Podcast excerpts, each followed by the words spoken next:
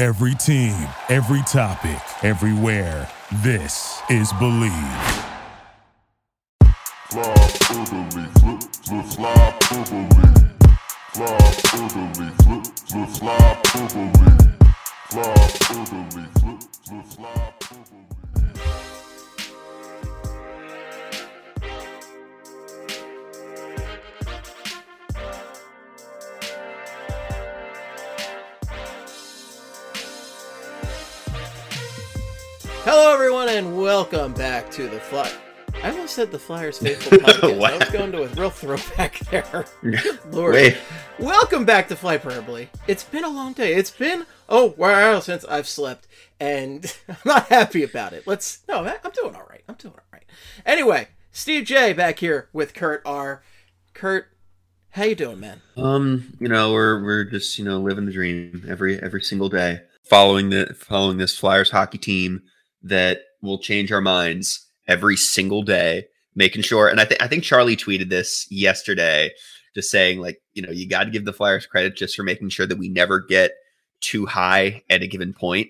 and like it would it would be cool if the opposite was true and like we never really got too low and we could remember that like you know yeah last night's game wasn't great but also the game before that they you know thoroughly or they you know pretty well handled a very good team on the road and like if you could you know balance them out i feel like we'd all feel relatively normal at a given time but no it, it mostly there's there's an upper bound limit but it just feels like there's never never a lower bound limit No, definitely not. There is no point too low. The, the Flyers are limbo champs. There is no point too low for the Flyers. But like,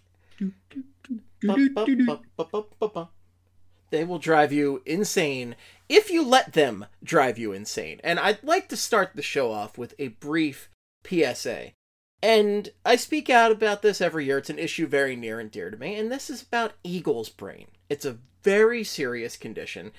And it's where someone treats an 82 to 162 game sports schedule as if it's the 16 to 17 game NFL schedule and gets upset after each and every loss as if the world is ending. It's a problem, and Kurt and I are here to say if you have a friend or family member suffering from Eagles brain, help is available. Dial 1 800 Fly Perb today to get a free consultation. Don't let your loved ones suffer needlessly. Call Steve J and Kurt R today. I mean, Kurt, I, I I I feel like we go through this every year, right? Where people are just I, I really hate to harp on it, but I, I just I feel like it's not healthy for people to treat the hockey season like the football season to to really just have hinge on every game so deathly seriously and I want people to enjoy hockey. Just enjoy it. And it just it's frustrating because it just feels like people are taking this so just intense. Way too intense. yeah it's it just feels so tiring to be like this after every single game. And whether it's someone who's just ignores good things and points out all the bad things as confirmation bias or to a degree vice versa but i feel like we see a lot less of that. Or if you're just changing your mind based on every game which is like the true eagles brain. And i noted here it's a little ironic and maybe this isn't even the case and it just feels like it because we are in a more flyers centric corner of the Philadelphia sports uh, cinematic universe. But um, it feels like we feel Eagles brain more about other Philadelphia sports than we do about the Eagles at this point. And maybe it's just because the Eagles, you know, sort of threw up the white flag before this year and said, hey, we know we're not going to be very good. Maybe like people have just sort of accepted that team has a pretty low ceiling. But I feel like when the Eagles lose a game, we're all just sort of like, yeah, okay, this this sucks. This sucks. Team's not very good. And then when Eagles win a game, it's like, ah, team might be okay. And like that's the range here. It feels like things swing so like more widely than that for every Flyers game. And there are 82 of them. And it's wild to me. Like we talked about this last year. I remember Steve, I was here like last year. It was in like March, so last season. And we were talking about how like every you know the Flyers were Oh playing my every God. other day and they were playing the same seven teams over and over again and it was just like a perfectly combustible situation for us to all lose our goddamn minds following and talking about this team and it was all you know uh you know supported by the fact that the team wasn't very good and everything that could go wrong did go wrong. And like this year, that hasn't even happened. And we're still doing this. You know, the the season has got out to a decent start. Yeah, they've had some losses. They've won more games than they've lost. They haven't had any like true blowouts. Maybe the Calgary game, but even that one, they were still within a goal in the third period before Calgary pulled away. They've had some big wins. It's it. I, I get it if things were real bad, or even if there had been like any really really bad moments, but there really haven't been. Yeah, last night's game. Last night's game wasn't good. Like they they were a little off in a lot of ways. I don't think it was a matter of effort but it was like execute but you know the execution just wasn't there guys were missing on passes they were you know no one was home to They looked discombobulated all night, like on the power play especially. power play was real bad but like how many times last night did jack campbell kick a rebound out and no one was there and like if a flyer's in the right spot that goes in the net on the rebound and no one's there like things were just a little bit off and people lost their goddamn minds and it's it's just ti- it feels so tiring That's my where I'm coming from. It's just tiring. It's exhausting. It's a long season. And look, I'm not saying you can't get upset over losses, right? You can get upset, but don't Mhm. act like this is the end of the world. Don't act like this team is a dumpster fire, which is an appropriate statement for the city of Philadelphia given the recent tire fire that sent smoke billowing throughout the city the other day. Good lord, is this a crazy city? But like you just it's not good for your health. And I'm really serious about this. Like for stress management levels, hockey is supposed to be a thing that you use to get away from the stresses of your everyday life. And if you're getting this upset over a loss in November to a good team, please just calm down a little bit. Okay, just a little bit. Just like reevaluate things. This team is not a dumpster fire. This team is pretty good right now. There are some worrisome areas, right? Like the, the scoring has gone down in recent games, and that is definitely a worry.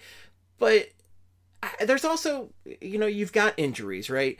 You've got new guys that you're still figuring out, and they haven't even really shuffled the lines. This is something we're going to get into a little bit later in the show, but Mhm. you know, they're just now shuffling the lines, like they're figuring things out, but they're still on the right side of 500. Yeah, someone and if and if you feel like that, and look, I don't I don't like fan policing, but if you're if you're making my life more annoying because I have to read your garbage tweets all the time, listen, you're now making my life worse, so I'm gonna fan police for a second here, even though I don't like doing it.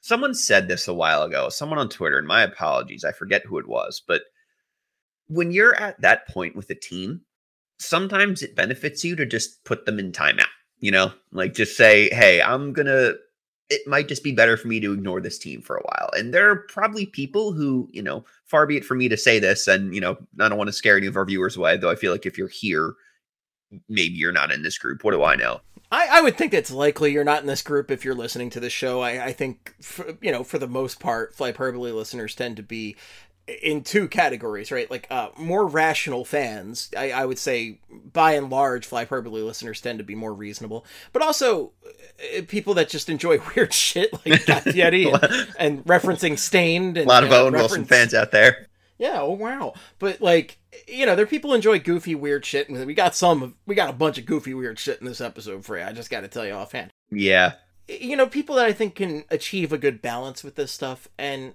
I, you're right i don't like the fan police enjoy what you enjoy but don't let the flyers make your life miserable okay don't let the flyers ruin your life it's just it's not worth it okay? Just try to take it as casually as you can. If you're not enjoying the team just kind of put it on your tablet or something or put it on like a computer monitor off to the side and go watch an enjoyable television program. There's thousands of them now. Literal thousands. Yeah. I mean we're again fan policing isn't fun but you just as long as you're not being an asshole to people like to a degree do whatever you want but there are definitely instances where negativity turns into just being an asshole to people and like it's one thing to think i don't think that the flyers are very good which like there is no crime in that nothing wrong with that. It's another when you talk to everyone who doesn't think the flyers are good or who doesn't think the flyers are like as much of a nuclear waste fire as you are like they're an idiot who should never be allowed to talk about hockey again. And when you're doing that that's when it's like you need to like you need to take several breathers. But i don't know that's just me Just just just my thoughts coming from a sports junkie, regardless of my own sport I play. Oh, I didn't know LeBron James was on this show. How you doing, LeBron? Oh, first time, long time. I, I you know I know LeBron's always been a big fan. So. That's still the craziest hashtag I've ever seen in the entirety of Twitter. Just my thoughts coming from a sports junkie, regardless of my own sport I play. That's he's he he's a he's a learned man. I don't even remember what he was talking about when he said that. What sport? I, th- think it was baseball. What do I know? Learn Ed, Homer. Learn Ed. No, learned Pepe. well, we got our Simpsons reference. I get you can drop your cromulent right here. No, you got to sneak it in, and it always gets It'll be, it'll be organic. It'll be organic. It has to be organic, but you got to sneak it in. I, I can't see it coming, and that's for the best. Before we get into the flyer stuff, I just wanted to mention an issue that is also near and dear to my heart that isn't quite Eagles brain, but I have recently started going back into an office, which is a, a harrowing experience to say the least, and I switched jobs mid pandemic, which is still a, a wild thing to me. Having switched jobs in the middle of a pandemic, and I didn't even see my office until a couple months ago. And it's a different commute for me. I live in Philadelphia. I'm used to commuting within Philadelphia. This job's in New Jersey, so I have to go over to uh, Camden for this. And it's taken some adjustment. And for me, you know, I, I, I miss being in Philly. Like, I really like working in Philly. It's very vibrant to me. I was missing a little bit of home there, right? So a little bit of home. So I I did have a little piece of home come to me on my commute the other day when I was uh, going around Camden and commuting to work, and I saw dear old friend and I think a cousin of Flyperbole's mascot, our friend Scabby the Rat. Scabby the Rat. Our, Our friend the rat. Our friend. the Our rat. friend the rat. Scabby the Rat is, if you're not familiar, when unions do protests, they have a couple guys show up and inflate a giant rat. And they will just stand outside the business that they're protesting and they're you know they're there to let a, let the, let the public know that this is non-union work being done and this is a giant rat is showing that and it is a disgusting rat i might have mentioned the rat on here before but i really am fond of it because it is such a an absurd large gesture and I, if there are people not familiar with this it- please look it up it is so it- it's kind of bizarre and i love it and it's just You just Google inflatable rat. It looks very. it weird. looks very You- weird You've, you've like you've likely seen it before. Just you know, Steve adds the additional context there. But yeah, it is a scary looking. it's disgusting guy rat you know, rodent. I, you know, I, I, Our friend, but he's we don't want to assign a gender to the inflatable rat. You know, true, we- I can ask our friend if he's trawling through the dumpsters in my my block right now. But this rat has just this these. They put disgusting shit on its stomach, like pus and stuff like that. It's really gross. It's real gross. Yeah. it's just like the most least appealing thing you want to see. So I used to see it a lot when I worked in Old City, Philadelphia, and like I'd be walking by a building like to get a sandwich, and like I'd look over, I'm like, I think I lost my appetite looking at Scabby over here. Mission accomplished, Union guys. And I just love that they use these these inflatable symbols, right? And Scabby's just the tip of the iceberg. There's two other ones that I know offhand that are just so over the top crazy that I, I felt the need to do a good old fashioned flyperbole ranking here. So there's Scabby, who's the OG, and then there's the Fat Cat, which is a giant cat in business attire. Think like Wall Street, like like Michael Douglas and Charlie Sheen, like pinstripe shirts. I think he's like I forget what the Fat Cat does, but it's a literal giant fat cat. And then all, all the ones I've got here on Google are him holding um, a worker in one hand and a bag of money in the other. Or some have him holding a bag of money in the other hand. Then he's got a cigar in his mouth with, with of course, like the you know the the suit and vest get up.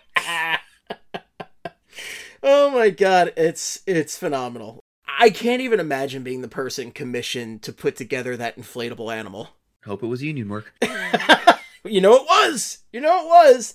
Oh my god. And then the third one they have is it's a giant inflatable pig. And actually I think we got it mixed up where I thought the pig was the one that was strangling the worker. It might be. I'm looking through. I think this is a pork and los dos here.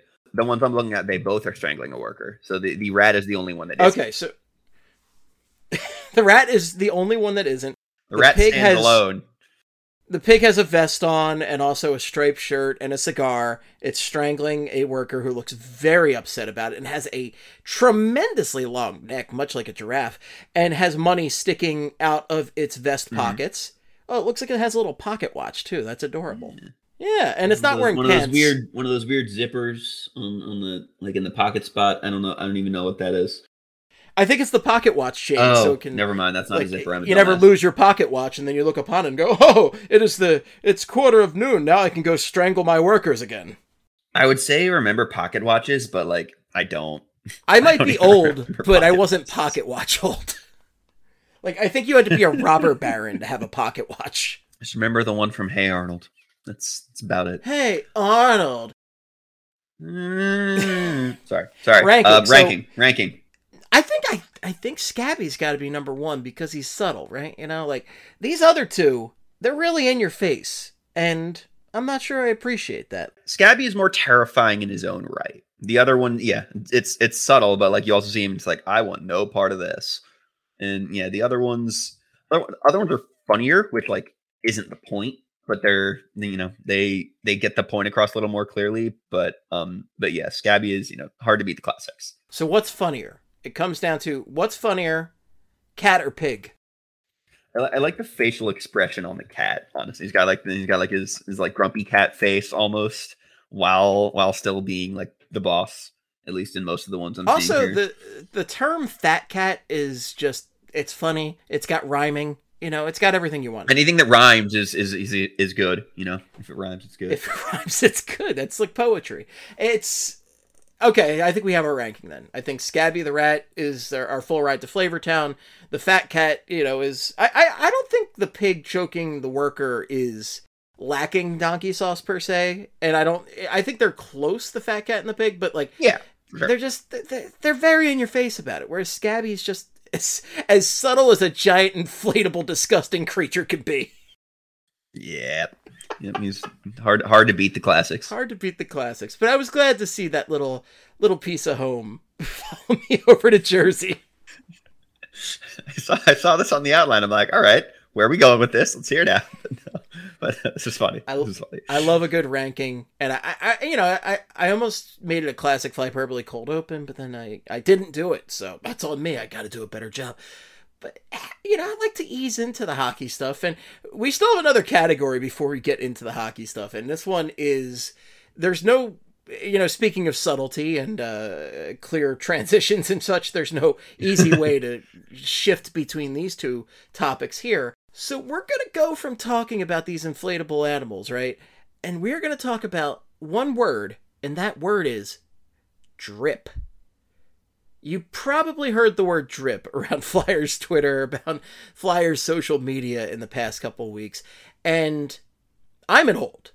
Okay, I, I've mentioned this many times. I am. Uh, I, I'm pretty sure I'm the oldest person on Broad Street Hockey. If I'm not the oldest, I'm I'm close to it, and it's hard for me to keep up with trends. I've never been good at that in the first place. Like I've always been a bit of a nerd, a bit of a dork, and by a bit I mean a lot.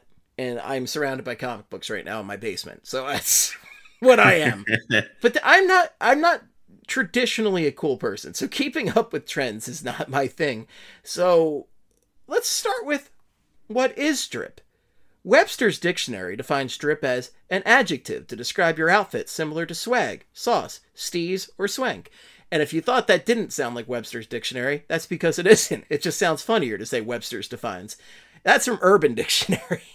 And the Urban Dictionary example was drip man. Man, my outfit is dripping right now. so there is there's your example. that's a really help. That's a really helpful It- it's, quote. it's extremely helpful. I understand drip so much now. And, but you oh know, boy. my understanding is when the Flyers went out in Washington in these I guess outfits is the word I'm going to use for it and sound like an 80-year-old man. Far more drip than anyone going out downtown in Washington D.C. As a former resident of Washington D.C., will will point out here, and that's not a compliment of these outfits, just a, more of a compliment of the state of affairs of dress in Washington D.C. Yes, Eh, eh, they just they went out and basically like they're largely wearing like outrageous clothes or apparently the Flyers took this definition of drip here and said, "Oh, I'll wear a sweatsuit." Yeah, a, a lot of a lot of sweatsuits, like some some real like you know suburban mom energy here, but Just on on these you know 20 and 30 like 20s and early 30s year old men here then just wearing sweatshirts sweatpants sweatsuits um yeah our, we'll we'll just dive on in here. So eh, like really the energy the energy of these players in their outfits is like pretty much like I'm going to go out to Starbucks and get a frappuccino real quick. no no no th- these this isn't this isn't i don't think this is starbucks. I think this is you know the hipster coffee shop down the street where you you know you need the code to get in. It is it is as you point out very funny that nate thompson who is the oldest guy on the team his instagram video of all of this is the one that really set off the flyers internet on last friday night um where we're you know first looking at this watching this video saying like what are they wearing? then trying to figure out who was wearing what. Yeah it- it's it was it was pretty entertaining honestly. Good good time. Good, good way to kill a couple hours on a friday. It really was entertaining, and I have to give a shout out to Megan who makes our, our great like hype videos, the fan cams, and she pointed all this out to us. She's pretty much the one who who keys us in on really weird flyer social media stuff that happens. Like I got a great kick out of this. Like it, my favorite part of all this is you're going around like Travis Sanheim had some ridiculous thing on, and we, sh- we should know we it took us a while to figure out the Travis Sanheim because he had a mask on in the lobby there initially. We didn't know if that was Travis Sanheim or Carter Hart in the blue sweatsuit. And we did find out that was Sanheim. That was a, that was a big that was big for us to learn that. and Couturier had like a yellow sweatsuit on, right? Yes, Yeah. I believe he's he's somewhere in here. You know, He's somewhere in if I can there. Find the video. Couturier, Sanheim were dressed in like uh NAK was wearing like NAK apparently his assignment was was like super 70s weird cuz he Yeah, he- he didn't- look like He has no sweat. He has no sweat attire on. He's he's got these flower pant like sunflower pants and I don't even know what that. Yeah, that's a. Sw- I, I guess that's technically a sweater, not a sweatshirt. Um, so That's uh, some Boogie Nights shit right there. That is Yeah. Boogie Nights. He's he. I I actually see. I, I see he was he was going for something there that wasn't a sweatsuit. yeah. Min- minimal credit to him. Nate Thompson had the full sweatsuit on. He was the one making the Starbucks run, I think. The Frappuccino run. Yeah, My favorite though is Claude Giroux and Cam Atkinson, who clearly, you know, we talk about NAK missing the assignment. Like eh, Claude Giroux and Cam Atkinson weren't even awake when the assignment was issued. Where like Claude Giroux, actually Claude Giroux definitely, I think Charlie had said this. Like Claude Giroux heard this and said, "Fuck no." he just showed up in a sweater and jeans. yeah. He just has a sweater on. He made the great analogy on BSH Radio on Monday night that uh, he had the same sort of facial expression that um that he did when Randy Miller took the infamous walking boot photo because Nate Thompson is winging the winging the camera around and he hit and he gets it on G and G's like get out of my face. It's like I'm, I will wear this He's looking at sweatshirt. I wear this gray Nike sweatshirt and jeans and I will be happy with myself. And then he got roasted for it in practice on Saturday. But They all basically called him and Cam Atkinson old. Yeah, Cam Atkinson showing up with just like the pea coat, pretty much. That's in jeans. Like, and I'm sitting there, Yeah, they're calling them old, and I'm like, yep, because that's what I would wear, and I am the old. yeah. Claude, Claude and Cam were uh, were mom and dad for, for the rest of the kids really going were. out to their party. just escorting them out. And I think the other thing, like Charlie and Bill were saying, is like the parties that Claude Giroux had to do, like when he was coming up with the flyers, just compared to this stuff, it's just night and day. Whatever they were doing out in Old City, I don't know. Oh, the old city crew, man. Just the stories that would populate around them, the whole dry island thing, just i- oh absolute insanity. And I both miss and do not miss it. I miss it because the stories were hilarious. It was outrageous.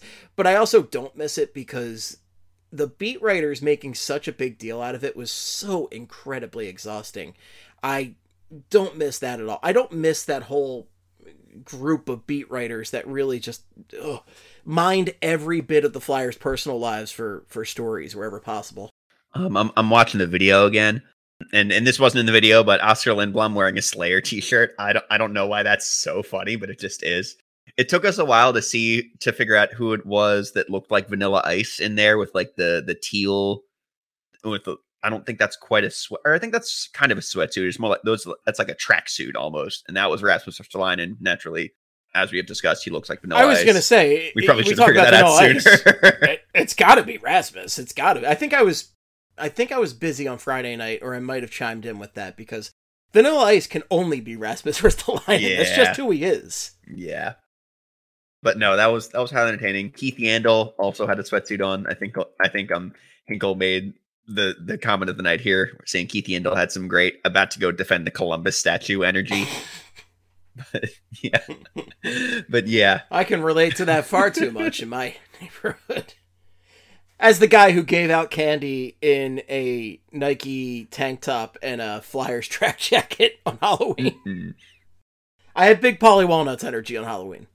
Apparently today at practice, um, Charlie tweeted this out saying, "I guess a fan decided to try to be a late entry into the Flyers drip competition today at practice. Players seem to be getting a charge out of it." Is this going to be a thing now? Are people going to start showing up to games like wearing the most outrageous shit they can?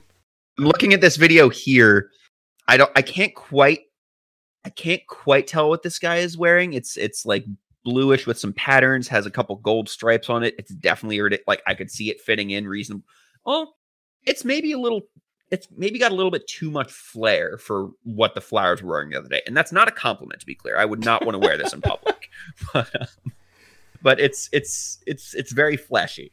But yeah, it's it there I don't know. Maybe maybe maybe every Flyers game now is just going to be a drip off out in the stands. And wow, I should have worded that differently. Anyways,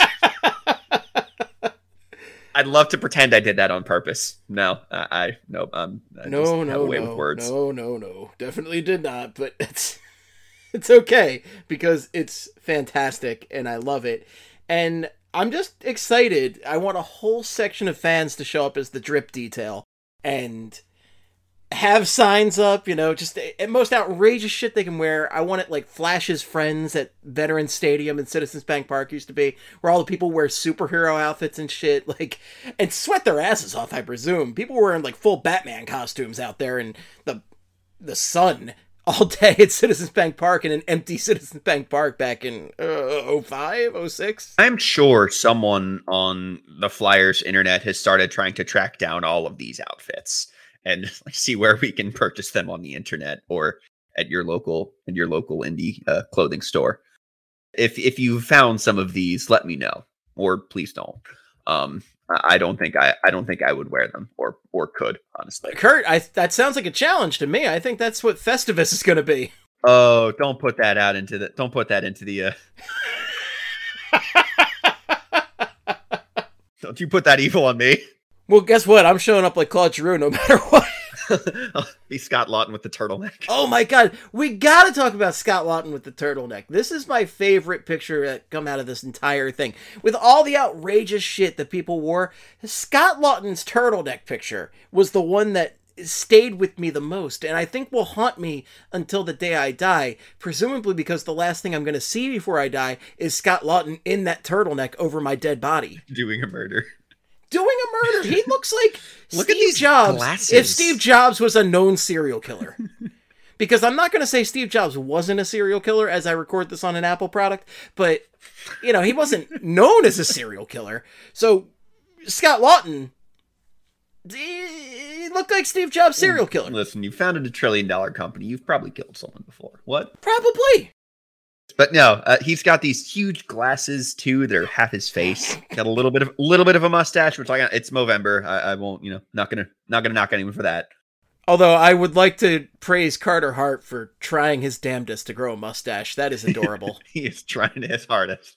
I love that on the picture too. The Flyers really turned up the contrast, like the social media intern, like turn the contrast up to eleven. So every red hair of that mustache really sticks out in high definition. Poor Carter. You're playing great, kid. Keep it up.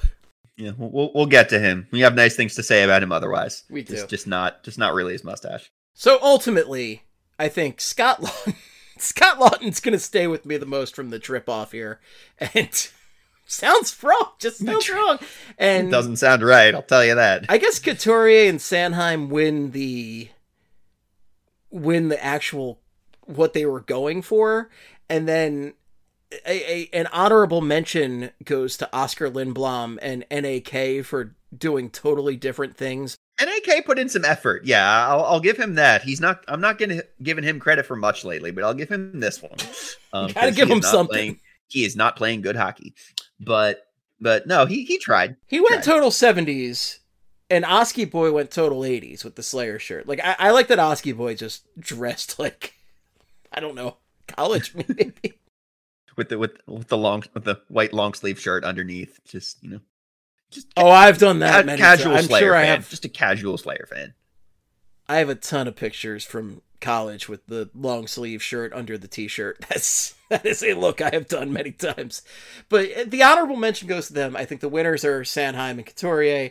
Uh, Nate Thompson also gets a shout out for just being the old guy who went for it. Even though he just it just looked like an old guy wearing a sweatsuit. Only flyer my age. Valiant efforts by most, and then not really by Camera Claude, but they they they, they held the thing together by their um. Just you know, the video the video was looping on my screen, and just like it, every time it pans to them, those two just standing next to each other, like, oh, yeah, yeah, we're here. The fuck here. is this? What are we doing? a collective we're too old for this shit energy oh, there. Oh, absolutely. It really reminds me of at my old job when I would go out because I was the the old man at that job by a few years on most people. Like to to the point of absurdity where I would often see people that I would assume were older than me and then I would find out they were like 7 years younger than me and go, "How?" I don't understand. So I would go out to happy hours with them and be like, "What the fuck is anybody talking about? I don't know." I don't understand.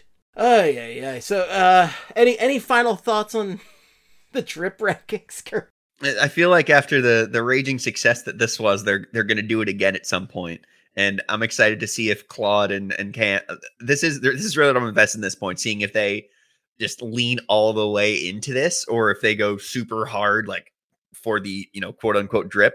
But I think it would almost be funnier if they just wore like the most normal ass clothes possible and just said like, "This is our drip. Deal with it." but no this was this was entertaining I'm, I'm glad they did this hockey players you know we we usually just see them wearing suits and it's it's fun to see a little bit of personality there More fun stuff from the Flyers, please. Yes, I I'm all about it. More more of this fun stuff. More uh, uh, Drake Pupperoff. Why, why doesn't this team have? and that was that was one of the added uh, costs of the ghost trade Oh yeah, we lost those French bulldogs. lost, Like lost all those french Man. bulldogs uh, we can't even like measure things properly anymore. we haven't yeah i was gonna i was about to say haven't measured a player in french bulldogs in so long Cam Atkinson is only three French bulldogs, and now we'll never know for sure though because the three French bulldogs got traded away. but rasmus ristolainen he might be eight french bulldogs but again I think he might There's be no way to 10. I don't know. There's no way to know. I mean, I guess we could. And then you can't transport those dogs on planes. Their short snouts are never going to survive the air transit. There's just there's no way to know. There's no way to know how tall Risto is. There's no way to know how good Risto is. Although, according to many people's eyeballs, he actually finally had a good game against the Washington Capitals on Saturday night. So. This is uh the segment that I initially called Risto Watch 21, but then I came up with a better name, and that is Risto Winen. Oh no, we're gonna be nice to Rasmus, to Rasmus Ristolainen. I, I I I shouldn't say we, but I guess I don't know for sure what No, you're gonna I, say I here, think I'm going to be nice for once. I'm gonna be much nicer to Rasmus Ristolainen than we were last week when we just dunked on him for ten minutes. I'm not going to turn into Suge Knight and hang him out a window. and and it was deserved when we did that. You know, we talked last week about Risto, and we are like, "Wow, he's been bad" because he had been bad. And then the night after we talked, uh, they had the Penguins game when he had a real nice view of two goals, including the uh, OT winner, and he was bad in that game too. And sort of looks like since then he's had his two best games as a Flyer. The the one that everyone was talking about, the one that got him the starter jacket. I don't I, I don't remember if he actually put it on. I feel like if he did, it would break. No, he did, and it went up to maybe just below his pecs. I was gonna say, like, if that reaches his belly button, that's a big upset. But yeah, he had a good game against Washington. Um, believe his you know expected goals for was like up in the 80s. He looked exactly like he wanted, like you'd want a guy like that too. Pretty much everyone agreed that was a really good game for him and, and him and Travis Sanheim. last night again, or he also had his first point as a flyer. Uh, an initial shot that was a rebound that I believe Couturier put home on the Flyers' second goal. Yeah, it was, you know, he got a lot of praise for that game and deserved it. And clearly the guys noticed if he got his jacket. He had another, not quite as good, but pretty good game last night against um, Toronto, relatively speaking. That that game last night probably sunk on um on that third pair because Keith Yandle did not have a good game last night. No, and no, that not at the all. top pair has had better games than they did last night, but um, you know, he held his own again, like made some made some good plays. Um, you know, against a pretty skilled team. He you know, was generally speaking the kind of guy you want him to be. So again, that's that's two good games, but you know, it's two in a row. It's worth noting. That's called a streak. It's clearly a winning streak for Rasmus Ristolainen. It's nice to see. Mm. I, I think what sometimes people might confuse with this criticism of certain players is that we like hate the players, don't want them to succeed. And if I sound like I've got residual pain from this, it's just from Samuel Morin, who you. I, I never wished ill on. I just didn't think he was good. I didn't think Slamuel had any skills besides being large, and I was kind of worried about. By kind of, I mean I was extremely worried about the same thing being the case with Ristolainen. I'm so happy to have seen flashes this week to have seen like actual good defense and him shutting teams down and and doing the stuff we want him to see mm-hmm. being that physical presence. Like that's awesome. I want nothing more than the flyers to have a big physical kick-ass defenseman. And if chuck fletcher was able to see raw material under all that bad hockey that he could mold into a a great hockey player then man, Chuck Fletcher's a friggin' genius. I yeah, just- y'all. I had my doubts. we I still have my doubts. We don't want to. We all pretty much are never rooting for anything other than a flyer to be as good as humanly possible. Like the the times where we would not would be extraordinarily, exceedingly rare. And the Flyers traded for a guy that we think is bad isn't one of those cases. Like the fact that we think he might not be good does not mean we want him to be anything short of awesome.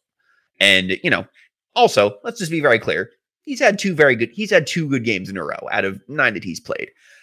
However, and this was the real stunner here. So I went to look because I um I know that Charlie in his weekly observations pointed out that Ristolainen's um which was bef- which were written before Wednesday's game. He said Ristol- Ristolainen's um season long uh, advanced numbers at five on five are decent. And I remember seeing a tweet over the weekend saying like if you ignore Ristolainen's first two games, he actually has the best fancy stats on the team, which like you can't do that. But but if we look, yeah, guys, we're talking. We were talking about like eight or nine games. You can't just lock two of them off because you don't like them. But, but now today, as of um 9:53 p.m. on November 11th, 2021, um, if we use Evolving Hockey's five on five uh, adjusted possession numbers, and if we don't count Ryan Ellis, who's only played in three games, of course, please come back soon, Ryan. Please, please, for the love of God. But if we don't count him, he might be back tomorrow. We'll see. Probably not. I- I'm not optimistic. Other than Ellis, the Flyers on or leader in on ice five on five expected goals for percentage is Rasmus Ristolainen, baby. Oh wow! 48.87 48.87 expected goals at 5 on 5 which is like not great. It's it's you know except it's not terrible. It's i would i, I don't have this in front of me but i imagine it's better than what he's done in almost every other year. 49.67% Corsi for at 5 on 5 so that's for those who don't know is all shot attempts on the ice the ones that go in the net that are saved by the goalie that uh miss the net or that are blocked. And then expected goals is um shot goal shots and misses that are like weighted based on who like where the shot's taken from what kind of shot it is whether it's a rebound certain other characteristics. So and your you know your per your expected goals for percentage on ice is like the percent of all of those that happen for your team. Below 50 means the other team usually gets a better chance at scoring than you do. Above 50 means that you usually get a better chance. So um all of the Flyers defensemen are under 50, other than I think Ellis. I don't have Ellis's number in front of me right now, but um, I believe it was good before he got hurt. But um, Ristolainen is hovering around 49, and that's the best of anyone on the team, which is wild. And like two or three games ago, it was real bad, which you know speaks to a how much better he's been in these last two in these last two games, and B, how rough the rest of the defense has been. Because, like, to be clear, and I don't want to use this to dunk on Ristolainen, because again, he's done well these last couple of games. But if he's your best defenseman, you're not going anywhere. Again, not here to dunk on him. He has also gotten a relative relative to the other guys, a relatively you know tough draw in terms of defense, in terms of like zone starts. Um, of all of his shifts, nine again, this is all courtesy of evolving hockey at five on five. 9.7% of his shifts have started in the offensive zone, 11.6 in the defensive zone, 18% in the neutral zone, and about 61% um, are on the fly, which means they aren't on a face-off. He just jumps over the boards and starts. Um, and that 2% difference between the offensive zone and between the defensive zone and the offensive zone is actually the biggest of any flyer that has played like any Flyers defenseman this season. So, like, huh. you know, Keith Yandle has had a lot more offensive zone. Provorov actually has had more offensive zone, which is interesting. I don't have the rest of them in front of me right now, but his is the biggest skew towards defense, which is real interesting. Um, and as you pointed out here, he got a lot of time against um against that Auston Matthews line on the Leafs. And granted, they have multiple very good lines, so that isn't like you know it isn't like far and away their best line, but certainly their top line. He's their best player, and if you're throwing him out against them, you've got some confidence in him. Oh, for sure, and I think a lot of it goes back to uh, remember I guess it was last week we were talking about this when Danny Briere appeared on the pregame show and was talking about how guys don't want to play against him, the perceived bigness and all that, blah blah blah. It might not be working out that way necessarily, but that's certainly what the Flyers are going for by playing Ristolainen in there. They want that physicality, they want him beating down their best players, trying to wear them down. I wouldn't say that happened in that Leafs game in particular because uh, the Leafs were much fresher at the end of the game. The Flyers never really seemed to figure it out, but it's not one that Ristolainen was really the guy to blame. If anything, I think Yandle was clearly the worst looking defenseman in that game, and he was not good. Probably could use a, a, reboot for a couple nights, but they probably won't do that because he's Mr. Iron Man and he doesn't really get nights off. Yeah, they're they're probably not going to sit him when he's like still close to that rec that he needed what like 30 something games to get the all-time record and also Phil Kessel is cha- is like 20 games behind him, so like they're they they might just play that game of chicken forever. Oh my god, nobody's going to stop the hot dog terminator. Phil Phil Phil Phil Phil. Yandle has definitely fallen off a bit, especially with how bad the power play has been lately, which is, you know, not exclusively his fault, but he wasn't good there last night either. But yeah, again, Rasmus Ristolainen, he's had two good games, which has been enough to make him one of the Flyers' most impressive defensemen this year. I'm honestly shocked that Braun wasn't up there in the numbers. I, I thought that Braun's actually had a pretty solid season, and I thought he would be up there.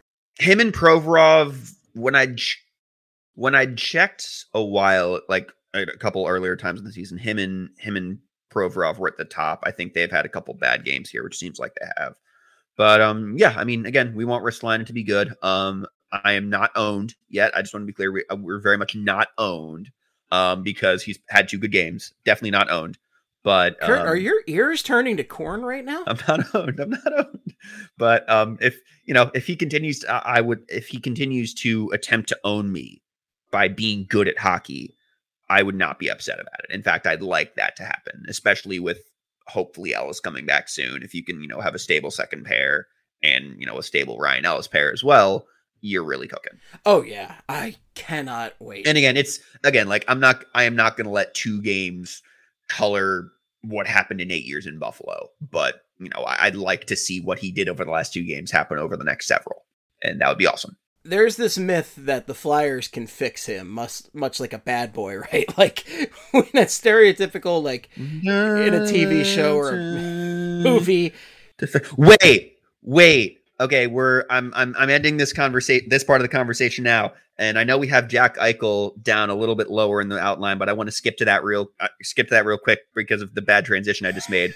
Um, so Jack Eichel got traded to the Vegas Golden Knights. We'll talk more about that in a second, but on Saturday he tweeted out a video saying thank you to Buffalo. And he said, you know, had highlights of him like scoring his first goal, getting drafted, all that nice stuff, like talking to like kids in Buffalo charity and all that the background song in this one minute long video was Fix You by Coldplay. I What? I like that I was talking about bad boys and, and women dating bad boys and think they could change. And you're like, no, no, no, no, no. We gotta talk about this bizarre song choice in the background. Fix you. Yeah, it was a weird choice.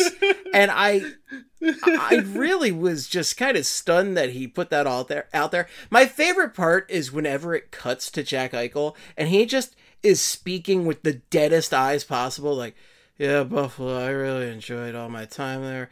I went to Dave and Buster's 48 times a week. I ate breakfast, lunch, and dinner there, and I'm not there anymore. So bye, bitch. Speaking, he's has the tone of a man who loves the ambiance I love and the, the, decor. ambiance and the decor of Dave and Buster's. I like I don't know which one I liked more. Jack Eichel, and we knew he was just defeated by Buffalo. We we knew that franchise had just He tried to fix them. destroyed. He did try to fix them, and he failed. He could not change the bad boy Buffalo Sabres. like, it- it's so funny too to just see him like go through these, you know, all these like all this hoopla with Vegas. Like, I, I- there was a video where he's getting out of the the limo to go to the hotel that I guess he'll be living at or whatever, or the night's play. I have no idea what goes on in Vegas outside of hotels and never ending daylight because of the strip. But he's just getting out and there's like a whole like parade just leading into this hotel and he's just kind of like, what is this? Holy shit. He just, and I don't know if Jack Eichel's high all the time, but he definitely looks high all the time throughout this. Just like, whoa, this is, this is weird. It's sort of his thing. Yeah. And then um they he he was at their game the other day and they have that weird noise machine with the crank and he did that and he's just like, "Oh, you need me to do this?" "O- Okay. And got the knight going like crazy next to him and the cheerleaders and he's like, "Oh, okay, I'm going to do this thing." what is that called? Um, I don't know. I find that thing utterly bizarre. It's just completely bizarre. Just this this crank that mm. makes sound. is the weirdest thing that they have going on at the stadium, and everything is weird in the Vegas stadium. And that's a high bar. Oof. I think it might be just weird by my standards because I really, in a very Larry David esque way, will catch on to something just very small and strange and just cling to that. So yeah, Jack Eichel. Jack Eichel gets traded for some stuff. It was, I believe, Alex Tuch, uh, Peyton Krebs, a prospect from a couple years ago, a Mr. first round pick. Uh, yeah, Peyton Krebs, and a first round pick, and I think there was also a third round pick there. Not the blockbuster trade. Yeah, I I started to do it and I just forgot, and then I said, "Who gives a shit?" We all heard about the trade. It was a big deal. They announced today that um he'll have his surgery soon. I think it might be be tomorrow, and apparently it's like an hour long surgery, and he'll be able to leave. So, and it's as someone pointed out, it's wild that that is what held all of this up for Buffalo. Um, or at least allegedly part of what held this up for Buffalo was that that's the surgery they couldn't let him have. A surgery he should have had at the beginning of the summer, where he could be playing hockey If already. he had it at the beginning of the summer, he'd be playing right now. Yeah, it's it's it's Buffalo, man. Buffalo, man. They got they got that. Um, he could have been partying it up at Dave and Buster's. Eating wings everywhere, all those delicious buffalo wings. Because you know, hanging out with Marshawn Lynch. Um, I think he's hanging out with Marshawn Lynch now. yeah. Oh, yeah. He's probably closer. Jeez. But yeah, I, I as I said on Thursday, I really just want to thank the New York Rangers for whatever principled stand they made that led to them not giving up like two of their prospects in a first round pick for Jack Eichel Can you imagine? because they surely they surely could. Well, I want to be careful here because any team could have beaten that deal. Like I saw some Flyers fans saying Thursday, eh, Flyers could have beaten that deal, and yeah, they probably could have, but like Vegas had you know the room to do it, and also clearly pieces Buffalo wanted. So it goes, but like New York clearly was interested, and them and Buffalo clearly talked about this. There was far too much smoke there to think that was nothing the Rangers were one of the top teams rumored for him, like consistently. for a long time. Like ever since it first was presented that Jack Eichel might be traded. It is legitimately stunning to me that Jack Eichel did not get traded to the Rangers, and for a package like the Rangers easily could have beaten that package. Like they have a very oh, yeah. deep prospect pool. They actually have some room, and the the prospect of Jack Eichel and Artemi Panarin playing together is uh, like I wet my bed in the middle of the night thinking about that. That is a terrible prospect for a Flyers fan. I am so grateful that this didn't happen. And yeah, whatever principal stand the Rangers made, thank God. That would have been awful.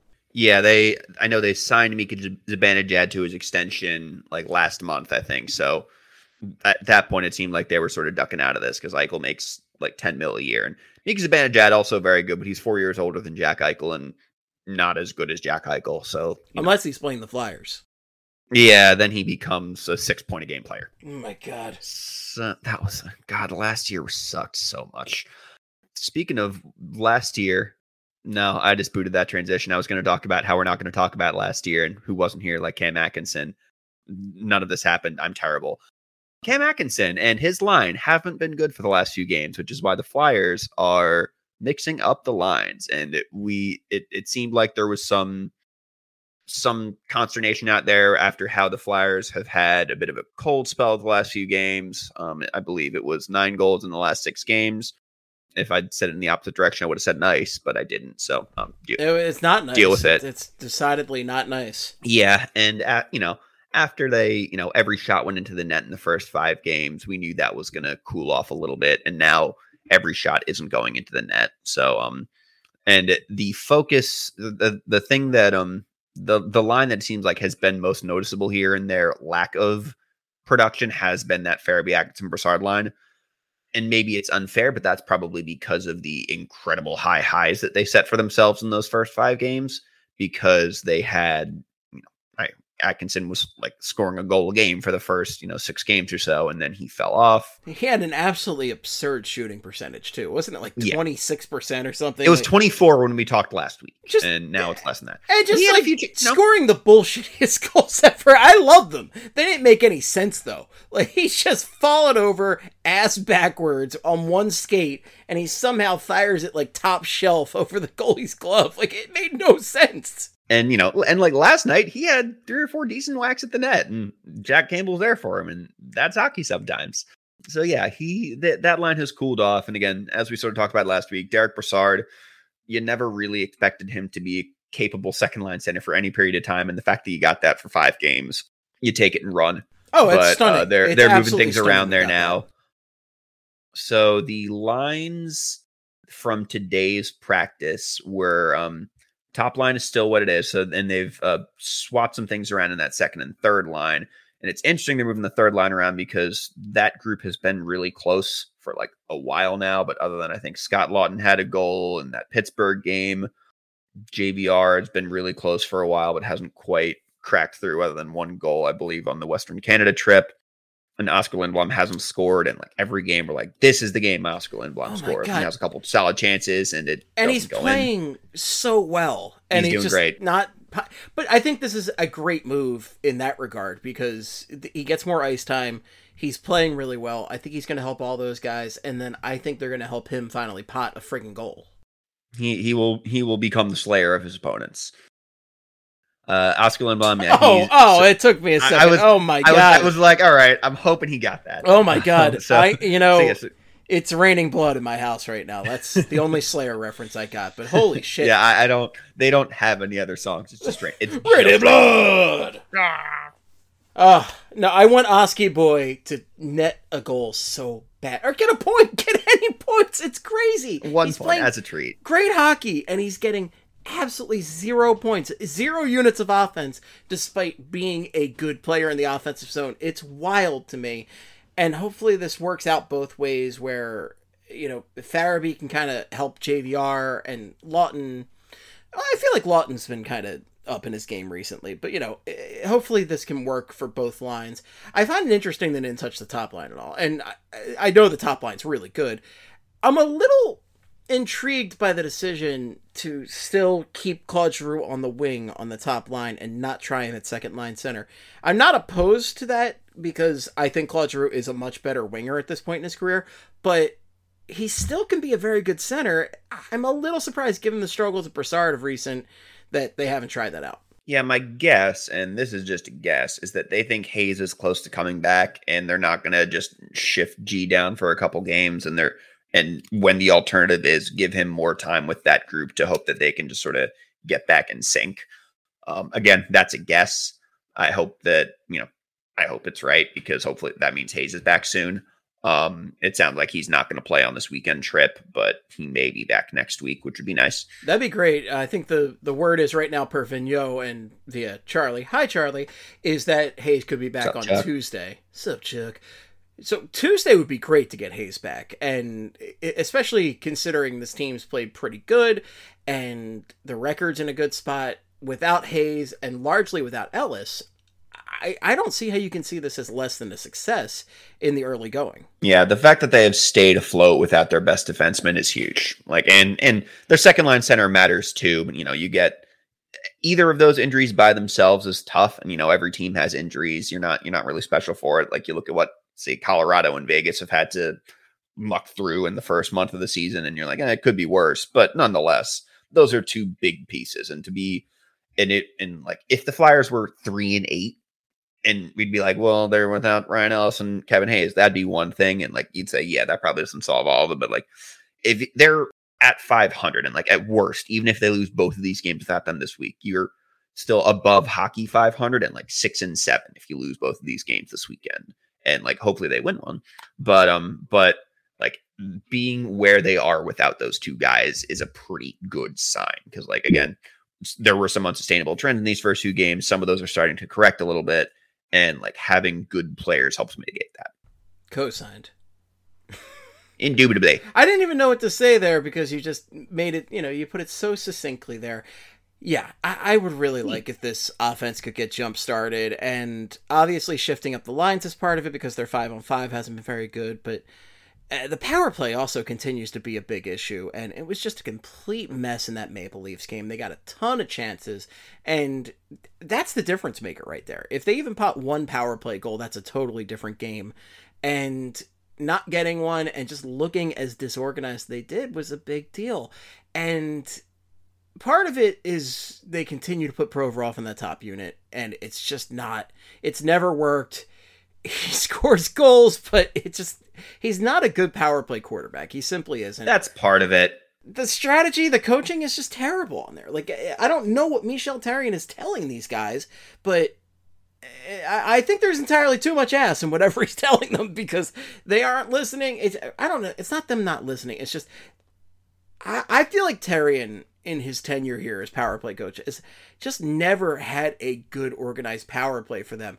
I don't know who I have to punch in the face to get Joe Mullen back, but good lord, can we do it? You'd have to punch in the head to um bring Peter Laviolette. Well, Oh, I think that's you, Ville Leino. you said punch. You said punch in the face. Uh, my mind made all the associations at once there, and I tried to say them all at Oh yeah, getting that Anyways, getting that jam out by punching Billy Leno right in the side of the head. uh, Billy Leno. Billy Leno. Um, uh, yeah, what a guy.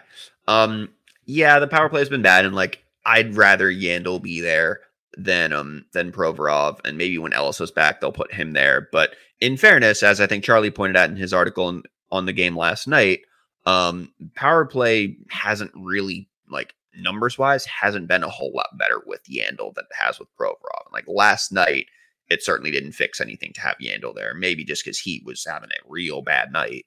But um, but yeah, I mean they've got you know there's talent here. We know that.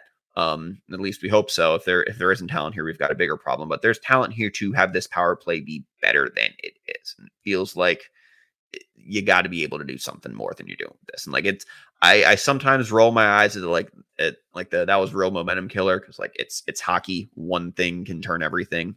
But um, you know when when every guy on the team when talked last night, I said like yeah, not having the power or you know, not scoring on the power play and being as bad as we were really it was really a buzzkill for us. Like, you know, you can't ignore it. So um that's gotta get better. Just just has to. End of story. Yeah, absolutely. My next note here was about Derek Brassard getting fined for smacking a dude from the bench, but I didn't really care to talk about that that much, so mm, I just kind of want to really just breeze by this. So uh, Brassard punched a He guy punched from a guy on the bench. He shouldn't have done it. Shouldn't have done it. It was it was it was a little funny, but he shouldn't have done it. Shouldn't have done it. Don't do it again. It's it's a little funny, but and nothing will ever be as funny as Shane Gostisbehere's bench incident during the the Stadium Series game at the Link. oh, I Uh, miss that guy sometimes. R.I.P.D. Ghost. I- I'm glad he's enjoying himself on a Yeah, it seems like he's playing well. Shitty team like he's out playing in well. It's an awful team. if he rebuilds his value to the point where he can get traded for something positive this, you know, this year, A, good for him. And B, uh, everything's gonna be so insufferable if that happens. Well, especially if it's to a rival. Like uh yeah. like if like Ron that. Hextall's sitting out there like, hey, you know what? Let's get Shane Gostisbehere. And then we have the defensive pairing of Shane Gostisbehere and Mark Friedman. Oh God. Oh no. Oh don't don't put that evil I out put there. some real evil out into this universe. I am been a- sorry. Oh my goodness. This is Yeah. uh I Well, wait. Well, but Shane was the one who Shane was the one who boarded Friedman and got suspended last year. I know. So someday we're gonna learn what happened there, and and if if it's more than just apparently Friedman was like a bit of oh, I don't want to from what we've it seems like he was like you know a really competitive guy to the point where it it rubbed folks the wrong way. Um, I don't know more than that. Like, don't take that as reporting. That's just sort of what I, I feel like I've read on Twitter. Scoops from Kurt. I think Bill Meltzer said something along those lines last year because the Flyers had that back to back with the Penguins at the end of the year when like both both games involve you know being mean to Mark Friedman. But yeah, I feel like it was something like that, and Friedman thought he should have been playing and wasn't, and maybe he was right. Who knows? But I don't think he's very good. It's fine. The the R in Kurt R stands for real reporting. Many people say this. Good for Ghost. Anyways, to get back to the other point, good for Ghost. Good for Ghost. And Hopefully, he gets to do something on a team that's not Pittsburgh uh, with a player that's not Mark Friedman. any team not in the division. He can go anywhere, just not in the division. That's just the worst. No thank you. Don't want that. Don't want that. Don't want that at all. Well, we're going to take a quick break and then we'll be right back. Hey folks, Steve Jaco from the hit podcast Flyperbole here to talk to you about the glory of NFTs, a totally real thing that I know a lot about. I have an opportunity for you today to own original Flyperbole NFTs. That's right, introducing Flyperbole NFTs. You can own things like an original audio recording of Steve saying, wow, like Owen Wilson. It's going to be totally unique and different from all the other various wows that I unleash throughout a podcast, all right? It's going to be just yours. I guarantee it. There's no way to duplicate it. None. You can also own things like scribbles I did at the Flyers lines in high school, digitalized just for you. No way for somebody to right click on that and save it and just be theirs. None. How about pictures of, I don't know, animals wearing Flyers jerseys or some shit? NFTs! They're real! You should wire me $10,000 USD right now for NFTs. Yeah. Sign up today. Pay me money. NFTs. They're real.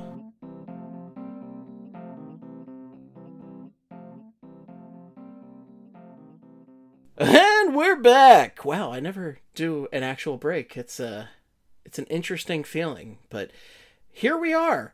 So, uh, real quick, Those are some really great products and or services that were advertised during that commercial break. G Willikers simply the best that you get on advertising with SB. Na- I can't do this. I, good lord. Uh, all right, so the the rest of the way out is kind of a very weird ride. So we're just gonna kind of go with it. The first thing I wanted to mention is a, a serious note here is Carey Price getting help, and we're really glad to hear he's getting help. So this is per the Athletic. Carey Price completed a 30-day stay in the NHL NHLPA Player Assistance Program, leaving the program on November 6th. Over the past few years, I have let myself get to a very dark place, and I didn't have the tools to cope with that struggle, Price said in a post. Last month, I made the decision to enter a residential treatment facility for substance use. Things have reached a point that I realized I needed to prioritize my health for both myself and for my family. Asking for help when you need it is what we encourage our kids to do, and it was what I needed to do. I'm working through years of neglecting my own mental health, which will take some time to repair. All I can do is take it day by day. With that comes some uncertainty with when I will return to play. Price went on to write that he appreciated the overwhelming support, adding, I please ask that the media and our hockey community continue to respect our privacy at this time. Your support and respect of this so far has been a critical piece to my recovery. So, Carey Price, you know, actually recognized that he needed some help and sought out the help that he needed and has been getting help and assistance. And I, I'm grateful that not only has he done this, but also he's largely gotten to keep his privacy on the matter, and people have respected that That's really important. And I just wanted to use this as an opportunity to applaud that and applaud him being public to a degree with this because I think it is important to to share these struggles with people. And you know, just a reminder that you're not alone out there. If you need help, please seek assistance. And uh, you know, I don't want to speak too much on this, but you know, I think given some of the things that I think we're all aware of, it's mental health is a, very important issue uh, to me, and I really feel strongly that you know if people need help, they go out and and seek it and get what they need and uh, get that support.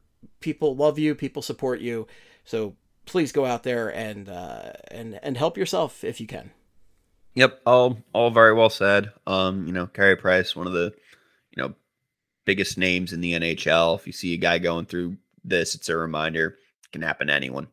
Um, you know, you you wish him the best of luck. You hope he's getting the full support of you know the people around him, the team around him. Um, and it it seems like that's happening. So you know, can't offer much more than that. And all well said. Um, you know, hope that um, you know, just hope the best there. Hope he can get back to doing what he loves. That is a good point, though. That the i i this is certainly a person that it feels like if it can happen to him, it can happen to anyone. Because Carey Price is one of those people that we always talked about being very cool, calm, and collected, like the the stereotypical things you talk about with goalies. And after seeing everything Carter Hart went through last year and all the struggles, and I know a lot of people have struggled with COVID over the past year and a half, almost two years at this point, which is stunning to think about. And you know, most people were sympathetic, but not everybody. And it certainly seems like the coaching staff in Philadelphia has learned some lessons from all of that last year, which is good. But you know, it, it's a great time to to educate yourself on various issues if you you know if you have somebody that you care about that is struggling, and try to help them where you can. And yeah, I'm just I'm just glad he's he's seeking help and being public about it. And again, if you do need help, please uh, go out and uh, seek assistance, please. Yep, it's, you know it's not his job to be public about it, and you know whatever whatever will help him along. But the fact that he's you know doing this again, it, it tells people anyone who's going through something similar they're not alone, and that you know hopefully it just makes it easier for people to understand that you know you have support when when it when you need it. Absolutely. And even for the I I know sometimes it feels like these things are just like the the it only has to be the biggest issues in the world, but it even comes down to to little issues sometimes. So little stresses you're in life. Like if you're stressing about whether to take that day for yourself or something, take that day.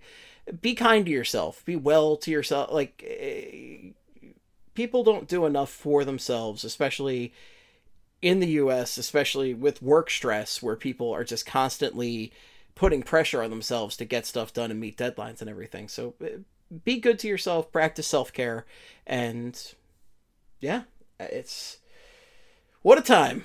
What a time to be living in. It's uh, man, it's it's tough. It's tough. What's not helping things are uh, morons. it's the best way to put that. It's Clowns, very norm clowns, if you will. very Norm Macdonald esque delivery from me there, but morons are bothering me, and the biggest moron right now is named Aaron Rodgers. Some clown, some oh, clown named Aaron Rodgers. Some clown named Aaron Rodgers took horse dewormer on a suggestion from Joe Rogan. like, Oh my What? god! I I know it's a hockey podcast, right? And I know the listeners know I, I go off from hockey topics all the time. I would be remiss if I did not mention how much I now hate Aaron Rodgers. For years, my father has said, I don't like that Aaron Rodgers. And I was like, please. I don't know. Everybody likes Aaron Rodgers. He's a good quarterback. You know, nobody likes the Packers, right? And my dad's like, I don't like him. And I turned to my dad the other day and I said, You were 100% right about Aaron right. Rodgers all these years. Uh, I defended him for so long because you know on the field always been a fun quarterback to watch. He's he's wild, like you know, wildly entertaining. But you know, we're learning increasingly how little all that matters sometimes, um, because he's out here being a dumbass and like not to not to excuse Aaron Rodgers because everything he said was horseshit and ranging between wildly exaggerated and easily disprovable. But you know, it, it sucks that you know, for you, me, and a lot of all, all of us watching this and, and thinking that's wild, there are probably tens of millions of people who would have said the same stuff if they'd got sick. Like it's it's a bad time we live in where this is something remotely resembling a mainstream opinion. And it, you know, it sucks that a guy with that microphone and that platform is saying it. And he and loudly and proudly saying all these things that again are wrong, like objectively in a lot of cases wrong. Objectively wrong. I saw the term junk science used for this, and that is the accurate term to put out there. I think in relation to this uh, WIP, which you know, I'm not going to say that uh, talk, you know, sports talk Oh, radio no. listeners are necessarily the bastion of reason on this, but they put out a poll saying, "Who would you rather trust for your COVID advice?" And there were two choices in the poll. It was Dr. Fauci and Joe Rogan, and I think it was like 51% for Joe Rogan, which just made me lose a lot of. I, I, I imagine going a lot to of people become the trolled the Joker. shit out of this, but right, I'm gonna become the Joker because I lost all faith in humanity. I, I just Yeah, Like- I, I Joe Rogan, people.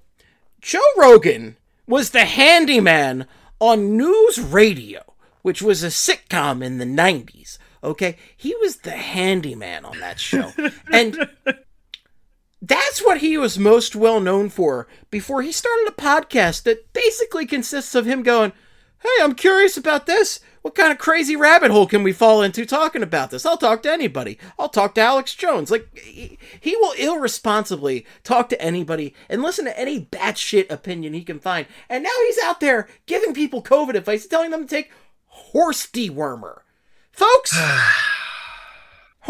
if I have to tell you not to take the horse dewormer, I feel like you're already a lost cause. But apparently, there's way more lost causes out there than I ever would have anticipated. This is a medicine that is used to get rid of worms in horses. worms in horses. I, I, I, yeah. And like, yes. And before some fucking chud tweets at us and says, like, oh, you, why are you spreading fake news?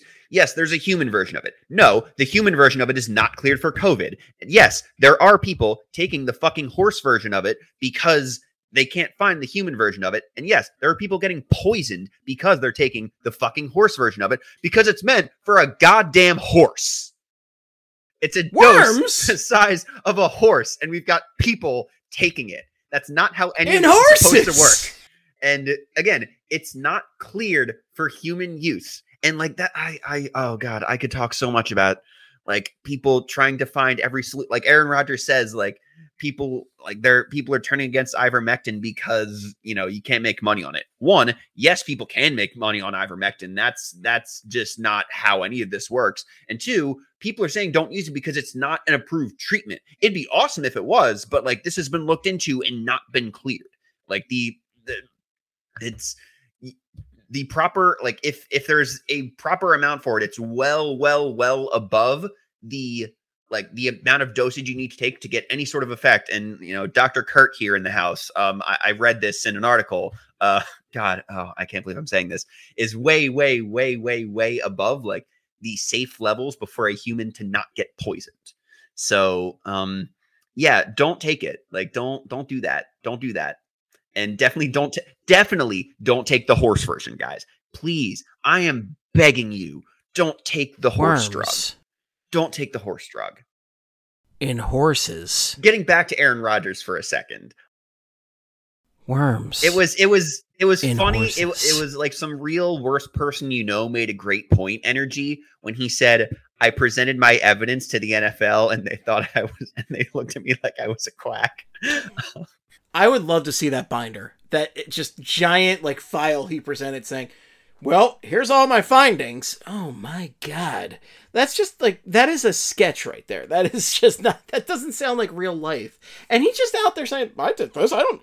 And my favorite part is after this interview he did on the uh, the Pat McAfee show, he comes out and goes, "I can't believe there was so much blowback to that. I was just speaking my truth." Which is especially funny because he said like he explicitly said people are going to get mad at me i don't care like yeah he does fuck out of here if he if he didn't care about people getting mad at him he wouldn't have lied which he did like he said i didn't lie like fuck yes you did like the question was Have you been vaccinated?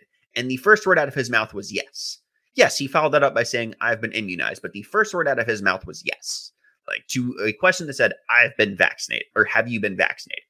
Like this is, it's, it is a man right. covering his ass to try and like to try and make himself look less bad and like talking to people and he's talking to everyone like they're fucking stupid, which is, you know, the modus operandi of a solid 46 or so percent of this country right now is just talk to people like they're fucking stupid all the time and hope that and you know hope that they don't notice and then when they do everyone gets mad yeah it's and you know he said i've been following all the rules which is like an easily disprovable statement like easily disprovable. Well he's not even wearing a mask talking to the press which he's supposed to do if he's not vaccinated. And and and as as was pointed out if he if you if you don't think that the vaccine like is good and you're wearing and you're talking to other people like or his well his logic was if all of them are vaccinated and masked i shouldn't need to wear one.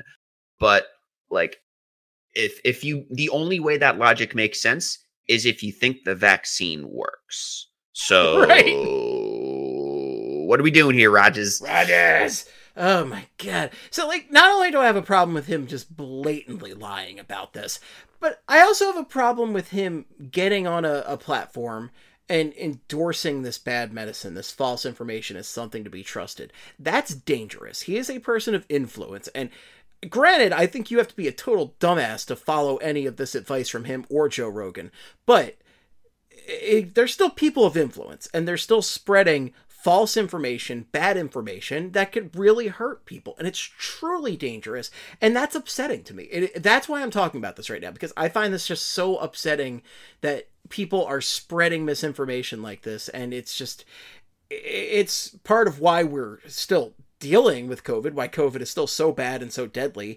And please look up what is best for you, but trust real medical professionals and not somebody with a podcast where they just talk about whatever is interesting to them on a given day. You know, like don't listen to me. Go listen to a scientist, all right? That's what I'm trying to tell you. Don't listen to yeah, me. Yeah, to be abundantly clear, to be abundantly clear, we are not qualified to talk about medicine, but know who else isn't qualified to talk about medicine? Aaron Rodgers, Joe Rogan, a lot of other people out in the world that are talking about medicine. like I'm getting a booster shot based on doctors' recommendations. Okay, I'm getting a booster shot next week. I'm thrilled about this, but again, you do you, I guess. But I strongly urge you to get vaccinated. But I'm also not a doctor. But doctors will urge you to get vaccinated. That's where we're at. I just, I just, it's stunning that he's such a dumbass and he's spreading this information. And then I just wanted to tie this into hockey very slightly and say maybe he can get a fake vax card from Evander Kane. Oh who really oh. in a season of just really terrible NHL stuff. There is a litany of it. We're going to touch on a little bit of it, but not as much because we could stay up all night talking about this. Uh, Evander Kane has just had a disastrous year. And I don't know if the fake Vax card is the cherry on top of the shit Sunday, but I guess that's what I'm calling it. To produce a fake vaccination card and put that out there is just such an asinine thing to do. Like just just produce it, just produce it and just deal with it. Not playing the Canada games. But of course he's done enough that he's not playing anything at all. Like yeah, I mean if you if if it's really just like a matter of like you think it's best for you and it, this isn't just some you know reverse virtue signaling bullshit where you you know want to stick it to the man because the man's telling you to take the the thing that might save you and save other people um if it's really you know you looking at you genuinely think it's the best thing for you tell people that like just say hey i don't think it's uh, you know i've I've, you know, done my research, whatever the fuck that means. Like, fine. Your research probably fucking sucks, but you've done your research. Fine. Um, if you really believe that, be upfront about it. Like who who didn't this ha- or oh, yes, this happening that in this I was about to say, didn't this just happen in the NFL? Someone's like, oh, that was Aaron Rodgers, right? And like you look at you look at Carson Wentz, who, you know, I don't I don't want to really expand the scope here, but like he's, you know, surely had some he has some dumb excuse for why he's not getting the vaccine, but you know, he's honest about it. Kirk Cousins literally said he put up plexiglass around himself rather than get the vaccine, which is just so incredibly Kirk Cousins. It is very But, Kirk you know, Cousins. they're being honest. It's bad. Like it's bad that they're not doing this, and they should be, in my opinion, they should be criticized. But at least, like, you know, At least they're honest about at least it. they're not lying. At least they're not lying, Right. and like that's more dangerous. It it it lays bare how much just horseshit is in all of this. And like this, the anti-vaccine arguments out there, and like people realize it's horseshit because like when you put mandates out there, you see how the percentages go up. You see people like, oh no, I think it's the best. I think it's best for me to not take this. I'm going to quit. And then you know, cities put mandates in place, and the rates rocket up because they were full of shit the whole time. It's It sucks. It sucks and it's dangerous and do the right thing and stop making fake vaccination cards. It's just such an insane thing for me to, even talk about. And Aaron Rodgers is a moron. That's all I have to say about it. He's a total moron and I wanted to take that on. It's disappointing, but yep, he's a moron. He He's sucks. dumbass. And like he's and he's the kind of guy who like will take very valid criticism of himself personally. So bet on the Packers this weekend. But um, but no. But And no, this is he- now gambling good- he, de- corner. he deserves every bit of criticism he will get. He has gotten and will get for this. Kurt R and the Gamble Gang are here to. Oh my god! Yeah, I, yeah. I just Um, like yeah, some, some, yeah, someone said this because you know, like your Wentz's and Cousins and Rodgers of the world, and like Lamar Jackson was in this group for a while, I think, and then he eventually got his shot after getting COVID twice.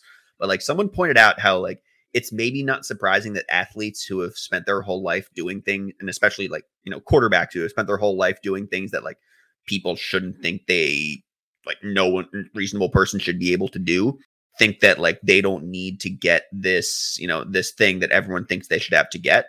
And it sucks that people think that these guys think they're superhuman but uh, and when and they just you know have bad opinions on things. Well put, well put. I, I please get your Please- shot. Please get your shot people. if you haven't if you haven't if you like I, I i'm not a doctor but you know if you if you if you want to talk to me about about getting your covid shot uh, i will i will tell you to get it. I'll tell you you know i had close expo- like very close exposures to people who had it earlier this year and i stayed negative and healthy the whole time guys like i promise you like please please, get, it. please please get it. please well, that's that's that. I, it's just please get it, and please don't be a dumbass like one AA Ron Rodgers, and just you done fucked up done Ron? fucked up AA Ron. Uh, and then I, I just wanted to briefly mention because I if I talk about this too much, I'm just gonna go on more angry rants. But my God, just another disastrous week for the NHL. Just a, a total PR nightmare for this this league that they continue to fuck things up on the Brad Aldrich situation where they're not trying to settle at this point with with Kyle Beach and they're not going to pay for what what was it the therapy for John Doe too. Yeah, they're they're like asking for a bunch of documents from John Doe too to ensure his therapy. It's so disgusting. It's just Yeah, it's it's so tough to support this league right now. And then uh, Ducks GM Bob Murray stepped down after 14 years. Who he entered the alcohol abuse program, which good he entered the alcohol abuse program, but it sounds like he was absolutely horrific to that staff in the meantime. yeah. I mean, you know, again, you hope he hope he gets help he needs, and at the same time, that doesn't excuse what happened because he's a guy who you know in a position of power. Again, we talked about people have the ex- like people in positions of prominence often have the resources available. They just have to take them, and he. It seems clear that this all went on too long without him using the resources at hand and like I, again i hope you know i hope whatever he has going on there he's he's able to sort it out and you know get you know get things on track for himself but it seems like he has fostered a very gross culture there in the front office and in the building in anaheim. And as was pointed out a couple times on twitter when this first broke the other night there was very little shock throughout. It seems like amongst hockey people there was little shock when this news broke and yet we really just kind of heard about it now and it's wild how that happens It is wild how that happens. And then the the other story that came out was with the the Penguins minor league team, the Wilkes-Barre Penguins, where uh let's see, it was Jared Scald, Aaron Scald, jared Yeah. scald yeah and just that whole situation's disgusting and the fact that that was covered up for as long as it was and just was was settled it was the uh the Scalds alleged that former Wilkes-Barre Scranton coach Clark Donatelli molested Aaron Scald during a 2018 road trip. And it, the whole story is very upsetting. I don't want to talk too much about it just in case anybody, you know, is sensitive to that. I gave the warning last week. I haven't really given a warning. And uh, frankly, the whole thing is just infuriating to me. I, I've got enough rage for one day, but it, it's just another just disgusting situation that the, the NHL really it just feels like they tried to cover it up and it's these things come to light and they really need to clean up their act. They really need to clean house and shame on gary bettman. This is you know what's the saying? The the fish rots from the head down or whatever it is. And a lot stinks about the nhl and i really think it starts at the top. Yeah he's he's presided over a lot of bad things coming out within the even just within the last you know obviously within the last few weeks, within the last few months, and it you know no one gets the sense that this is you know that we're done that we're past this bad wave of news either. It, you know if if more stories came out, then I don't feel like any of us would be surprised. And you know maybe you know with with what happened and with the positive reception Kyle Beach's got for coming out and telling his story, the hope, and you know, we talked a little bit about this last week, you know, talked about what Wayne Simmonds said about it. The hope is that this stuff starts to come to the forefront the fear is that these things have happened. Like that you know the the fear is that there are these stories out there because that that people have had to go through this sort of shit over and over again in this league. And it either you know and it either never made it up to the league or it was being covered up. And it, you know that's it's really upsetting to think about and yet none of us really believe that this is the end of this stuff and i feel like there's going to be more and i i again no sources on that it, it, it does it just feels like we're going to hear more upsetting stories like this and you know hopefully people in power that need to be held accountable are and it you know if it keeps happening in the nhl like this then more and more questions will be asked about leadership in the NHL, leadership in the NHLPA for that oh, matter. Oh, yeah. Talked about Donald Fehr a little bit last week, but yeah, I mean it's it's a hard time to love this sport, and like we're not the victims here. Again, we you know we're we're people sitting here talking about hockey on a podcast, but like we're not the victims here. Always keep in your thoughts, you know, the people who've had to go through all of this. Um, but you know, it, it it sucks sometimes being a fan of this league. It really does. They're not making it easy, and you're right. It's it's not about us. It's about the victims.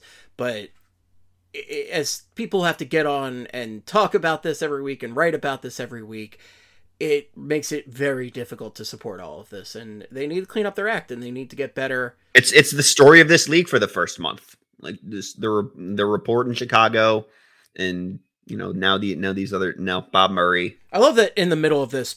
By the way, Chicago is like, let's fire our coach. We're we're at it.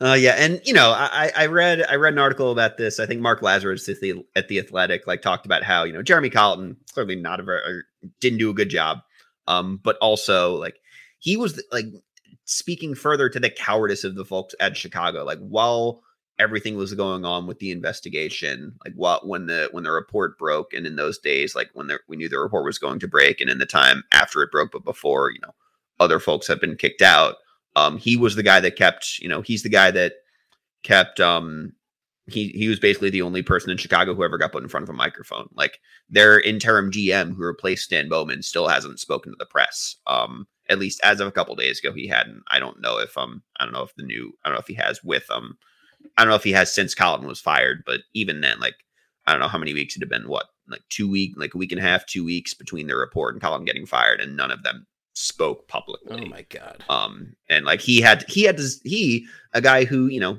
say what you will about his coaching. It seems like he wasn't very good, but he had nothing to do with all that, and he had to sit here and answer questions about it because the people in that organization are too cowardly to do anything about it. And um, you know, guy wasn't a good coach, so it goes. But it, it you know speaks further to the rot in that organization. Oh yeah, there's a lot of rot in that organization, and I it's it's disgusting. It's all totally disgusting. But man, I just got to clean up their act. And I, again, there there is no gracious way to shift gears out of this. But on a, a final note, we we do have a positive thing. But we're gonna We're try. gonna try. We had a positive thing we did want to end on. Uh, as you have been hearing uh, along the various podcasts throughout the past couple weeks, we have been giving out tickets to the Flyers alumni game that's coming up. So that that's a positive thing that we're all looking forward to. Uh, it's going to be Rick Tocchet versus Paul Holmgren. I believe they're picking the team soon if they haven't already. And it's going to be a blast. I'm really looking forward to it. I will be there with my father, who's uh, very pumped about this. And Nice, Yeah. nice. so That'll be fun. we have one final pair of tickets to give away. Oh, wow. One final pair to rule them all. And I decided to spread the love a little bit, okay? All the contests have been on Twitter so far, and not everybody has Twitter. So let's do a contest on the old Instagram, all right? Instagram, the Flyperbole Instagram. I'm going to be posting a picture on Friday the 12th. And that picture is going to be a statue that I own of a former Flyers goaltender when that uh, Flyers goaltender was with the Phantoms. This goaltender, and I think you're going to guess pretty easily who it is, went 17 and 0 against a now defunct NHL franchise. Well, by defunct I mean they they transformed into somebody else. The first person to comment on the post with the name of the team that this goaltender went 17 and 0 against wins the tickets. Former franchise name only, okay? I don't want the current name of the franchise. I want what the franchise was when this guy won all those games against him, okay? And I also want to say no repeat winners, all right? If you have won already on Twitter, share the wealth, okay? Let somebody else win and we can all have fun at the game. Not that anybody's tried to do that, but I just want to make that very clear in case somebody's like, well, I can get another pair of tickets, all right? For, hmm. not going to happen. Not going to do it. So, again, Flyperbole Instagram, po- posting a picture of a statue of a former Flyers goaltender. This goaltender went 17 and 0 against a team in his career, okay? What team was that? And I want the team that he went 17 and 0 against, not the current franchise name, which is a big hint. I believe I know the answer to this question. It is not. It is not in the outline. It's not in the outline, but I'm pretty sure. Yeah, I mean, there there are some context clues Yes. here. But uh, you know, go go get your tickets. Go get your tickets. Alumni game will be will be fun. Going to be a lot of fun. Really looking forward to it, and they have a great lineup for it. Anytime Big E and John LeClair are involved, I think it. I think I also saw it's the last time Reggie Leach and Joe Watson are going to be involved in an alumni game. So, I mean, That that that checks out.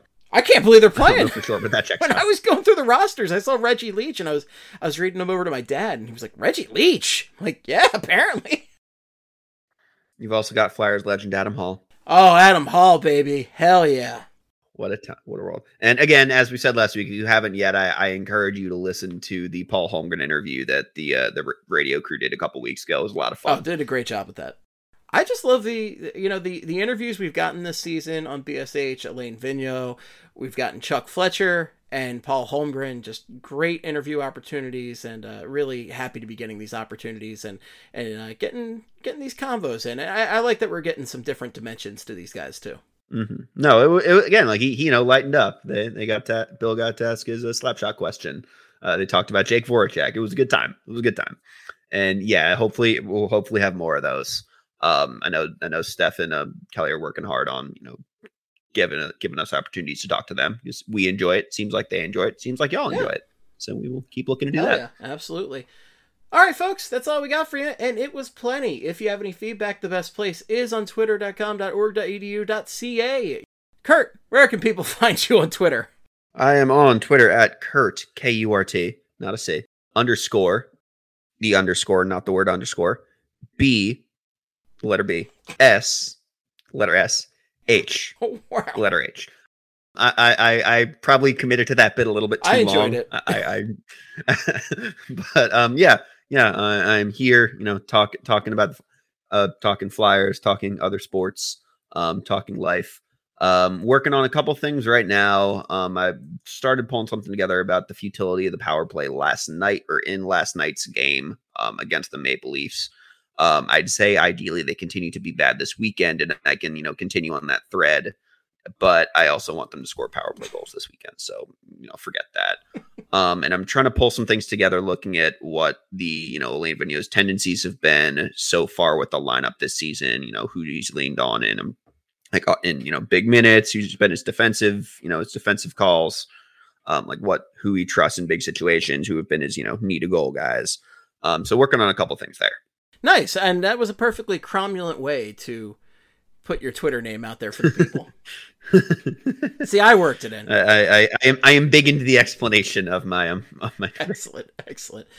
You can reach Kurt at KurtBSH. You can reach me at Flyperbole or at Esteban, but if it's for hockey, make it Flyperbole. Follow BSH Radio, follow Broad Street Hockey, follow Broad Street Hockey on Facebook, follow Broad Street Hockey on Instagram and TikTok. Yeah, it's on all that stuff. And uh MySpace and Friendster, all that bullshit. All right, folks, thanks so much. read read our Xanga. Oh, that's a good one. Oh, check in on the, the Flyperbole Live Journal. Thanks. Folks, thanks so much for listening. And until next time, in the words of the great Gene Hart, good night and good hockey. Wow,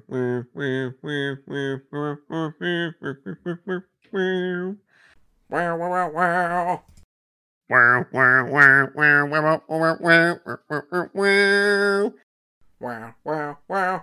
wow, wow. Oh, wow. We'll miss you, Jim. What is up, Astros fans? This is Jeff Balke and my partner, former Astro Jeff Blum from the Bleav in Astros podcast to tell you baseball is back and we've got your world champion Houston Astros covered. Every week, we go inside the clubhouse, break down the games, discuss the players, and give you everything you need to know about the Houston Astros baseball organization with special guests and a few surprises all summer and into the postseason. So tune in to the Bleav in Astros podcast that's B L E A V on Apple, Spotify, YouTube, and everywhere you get your podcasts. Go Astros. Our house is a mess. Come on in. I'm Amber Wallen, internet comedian, plant queen, and host of your new favorite podcast, Fly on the Wall. Okay, that's pretty presumptuous to assume that this is going to be their favorite podcast, by the way.